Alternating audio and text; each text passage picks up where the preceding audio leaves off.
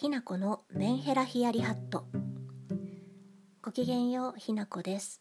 この配信は精神疾患や発達障害 LGBTQ など社会の中でマイノリティとされているようなプロフィールを持つ配信主が日頃の生活をゆるゆると喋ったりマイノリティに関する情報や自分なりの考察をメモしておきたいという目的で作ったラジオです。今回の配信は第5回日常や雑談の回として第3回に引き続き LGBTQ についてグダグダと考えていきたいなと思います、えー、LGBTQ 関連で今日は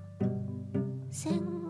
前回第3回は性自認の話を考えてたんですが今日は性思考誰を好きになるかっていう愛の方向性についての話をしたいなと思います。ちょっとその前に、えー、LGBTQ っていう言葉についてしれっと使ってしまっているんですが一旦整理してみて LGBTQ はいわゆるセクシャルマイノリティと言われているような人たちのことの総称として使われている言葉です。最近はそれに加えていろいろな分類がまた出てきたりとかしてちょっとややこしいんですけれども私は割と LGBTQ っていう言葉をそのセクシャルマイノリティの総称として使っています。LGBTQ の L はレズビアン。女の人同士で、えー、恋愛する人たち。G はゲイ、えーと、男の人同士の恋愛。B はバイセクシャル。男の人でも女の人でも、えー、恋愛する。T はトランスジェンダーといって、えー、自分の生まれ持った性別と気持ちの中の性別が違う人たち。春菜愛さんとか IKKO さんとかまあお姉って呼ばれてる人たちを中心に女性バージョンでもあの女性だけど男性の心を持っているっていう方々もいらっしゃいます。Q はキアとかクエスチョニングとかちょっと調べてみたらそういう分類になるらしいんですが自分の性質がまだ分かっていないクエスチョンの状態だったり、えーとまあ、LGBTQ の総称として使われているキアっていうものを表したりとか Q が一番広い概念かなっていうふうに思いますがそれらを合わせて LGBTQ っていうふうに言うらしいです。ちょこっとラジオ配信する前に調べました。で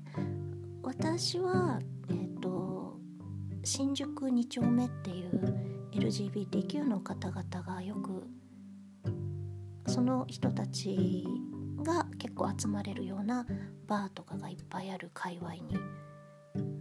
ちょいちょい行ってたんですけど今はちょっとコロナでねみんなお店自粛になってしまってとっても寂しいんですがそういうの界隈に行っててただ私はレズビアンバーっていう女の人しかほぼいないようなバーにしか行かないのでゲイさんとかはあんまり会ったことないんですけれどもなので今日のお話はレズビアンさんとか女の子と女の子の恋愛とか女の人のトランスジェンダーとかそういうお話が主になるかなって思います。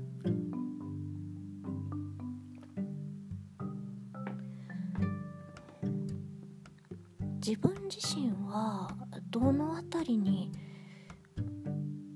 収まるのかな？LGBTQ のどの辺に収まるのかなって考えた時に Q なのかレズなのか L なのかっていう感じなんですけど私自身生活の中であまり恋愛とかあとは少しこうディープな話をするとセックスがまり得意な人間ではない。そんなにあの性的なつながりっていうのはなくてもいいかなっていう考え方の人間なのでそういう意味ではあのざっくりキアっぽいでも女性とお付き合いしたりするのはレズビアンっぽい感じ。で定まってないですし定める必要もないかな。今の自分の状態を把握してればいいかなと思ってるのでそんなに定めてはこれですっていうふうには言ってないですけど分かりやすく言う時はレズビアンですっていうふうに言ってます。自分自身はあのレズビアンの中でも先ほど言ったようにあの性行為にそこまであの乗り気になれないというか結構こう細かい分類をしてしまうと A セクとかノンセクシャルとか言われてる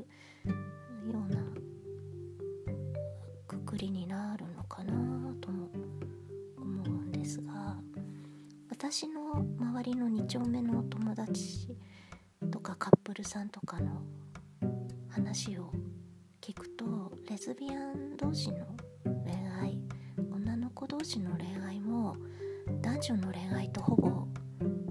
まあそんな変わらずそのカップルごとに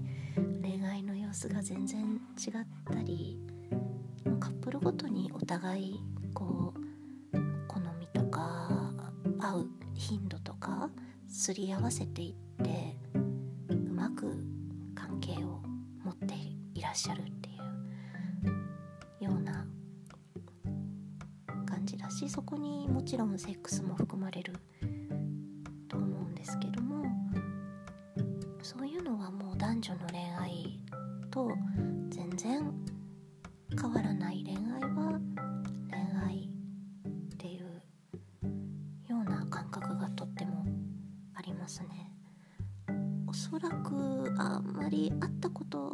りないですけどゲイさんとかも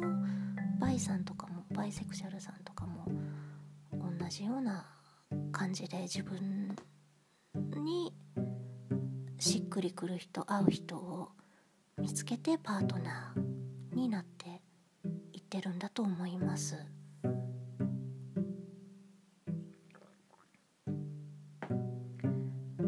私は先日あの彼女と、元カノと別れてしまったんですがそれはあのお互いの生活の中で会う頻度会いたいなと思う頻度が違ってきたりとかあと私がそんなにあの性的なことが好きじゃないっていうのもあったりとか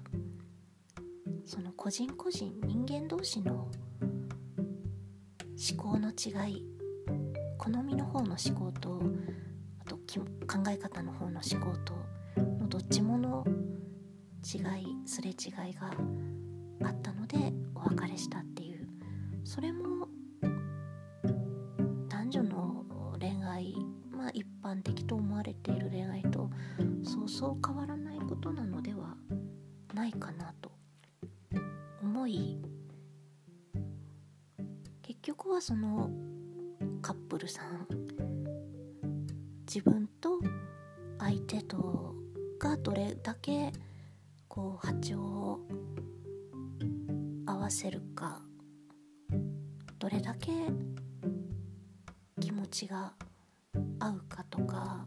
生活が合うかとかそういうことに関わってくるんじゃないかな。同性同士でも同性じゃなくてもまあその他のジェンダー同士でもそこは人間プラス人間2人の人間がパートナーの関係を結ぶっていうことで変わらないっていう ようなのが結構性思考についての感想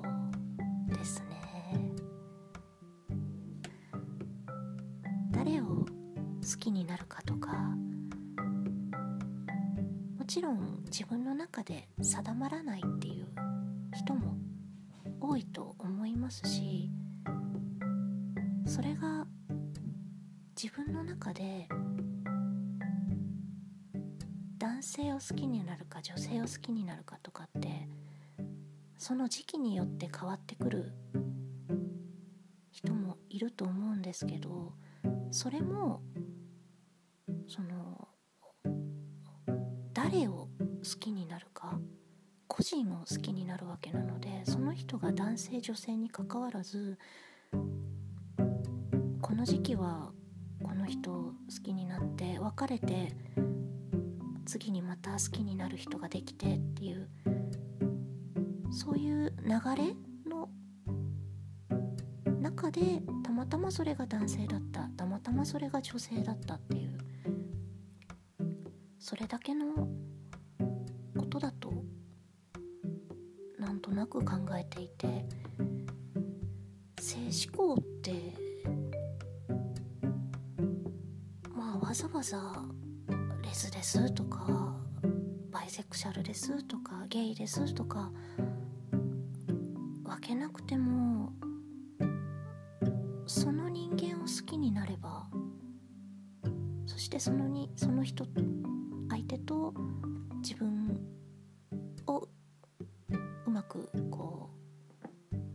適合させることができれば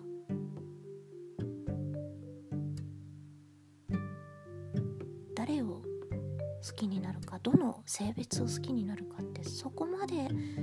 大きな問題ではないんじゃないかなっていうふうに最近思ってます。はい。今何分ぐらい喋っ